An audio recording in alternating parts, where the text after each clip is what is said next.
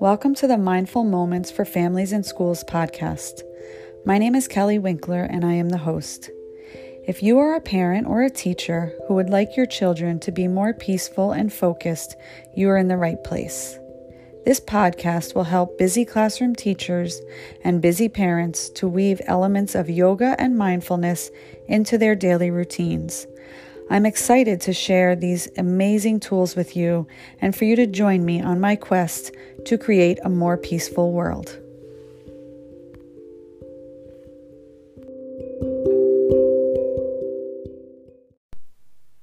Welcome back to Mindful Moments for Families and Schools. This is your host, Kelly. In today's episode, I want to talk about a topic that I can personally relate to really well, and I'm sure actually a lot of people can. Today, I want to talk about body awareness and how it is linked to our self confidence. Body awareness can be defined as the sense that we have of, of our own bodies.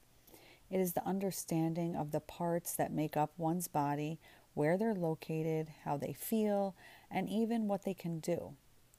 As children develop, their body awareness begins to develop. Think about a newborn. They don't have body awareness really. They have little control over their body movements, and we know they feel more secure when they're swaddled in a blanket and their limbs are close to their body. This gives them a sense of security. As they grow and begin to have more control over their body movements, their body awareness begins to increase. Using mindful movement, we can help the development of body awareness. I believe this is an this is integral in helping children to feel confident. As a child, I didn't feel I was athletic or physically confident. Now, looking back, I was very self conscious and an anxious kid, and I almost wonder if my tendency to not want to draw attention to myself caused me to not want to move my body in big movements and therefore didn't develop that large motor coordination maybe as quickly as some other children developed it because I avoided that type of movement. I also think this about this topic in the opposite sense. There are many children who are very confident in their physical movement and may not be as confident in keeping their bodies still. This may be the child that has a lot of energy and has difficulty focusing attention for things like seated schoolwork. As both a parent and an educator, I feel this struggle affects a child's self confidence in a similar way that the self confidence is affected by those children like me who might lack physical movement confidence. So, how can yoga and mindfulness help these types of children?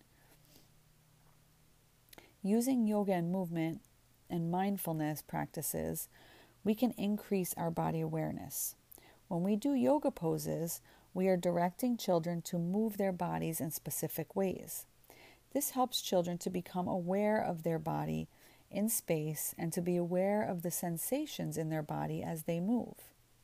As we practice poses, children increase their strength, balance, and coordination. That means they begin to feel good about how they make shapes with their body. They begin to learn how to move their body in ways that feel good, and their confidence in what they can do with their body also begins to grow. For those students who struggle to find stillness, learn to create active poses and then find the ability to hold that pose. Their ability to create a pose gives them the focus and the increase in their ability to keep their body still. This also grows over time, and so does their confidence in learning that they can control their body. Confidence can begin to soar for both of these types of students. How incredible is it that we are able to use yoga and mindful movement to reach very different kinds of students at the same time? That is so exciting to me. So let's get to the practical application of this for all you teachers and parents out there that recognize the value and want to bring this type of movement into your daily schedule to help increase your students' or children's body awareness and in turn increase their confidence. I'll start with my go to, which is movement to music. There are so many great yoga songs out there for kids. Of course, I'm a kidding around yoga trainer, so my favorites are the kidding around yoga songs. These can be found on the KAY website. But there's also the wonderful Kira Willey and Bari Koral and MC Yogi for the older kids. But you don't need to only use songs that are dedicated to yoga. You can take any song and just add movement to it. The most important thing to remember is to have them move their bodies by either shaking, dancing, marching, jumping, and then have them find stillness in a yoga pose. Keep repeating this pattern of movement and then a different yoga pose throughout the entire song. You can find songs to go along with themes you're teaching or to match the seasons or holiday.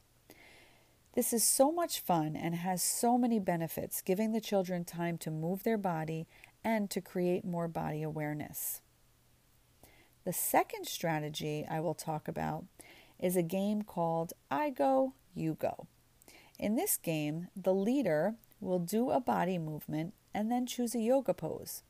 So you may do three jumping jacks and then go into star pose. Then the students will copy that movement while you're holding the pose. Once they're in the pose, you will choose a different movement and a different pose as they hold their star pose. This is a great way to get them to pay close attention to see what you're doing and to find stillness during the time of holding their body. Another great activity is when I do fill in a pose, I feel, fill in a feeling or emotion. This activity is wonderful for bringing mindful awareness to how movement makes us feel, either physically or emotionally.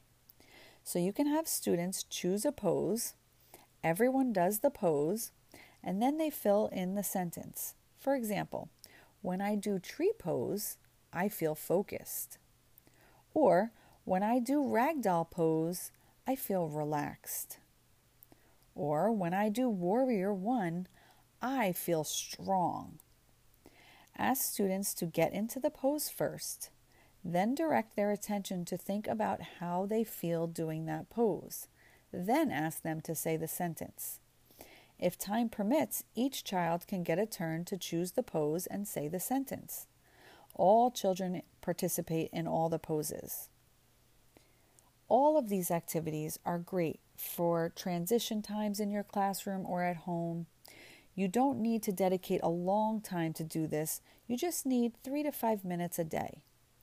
If you're teaching virtually, like many of us are right now, these ideas also work really well in that setting.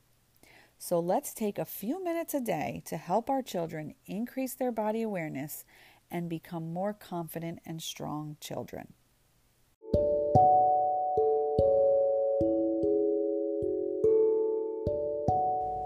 Thank you all for joining me today. I know there's so many ways you could be spending your time, so the fact that you're here listening really brings me such joy.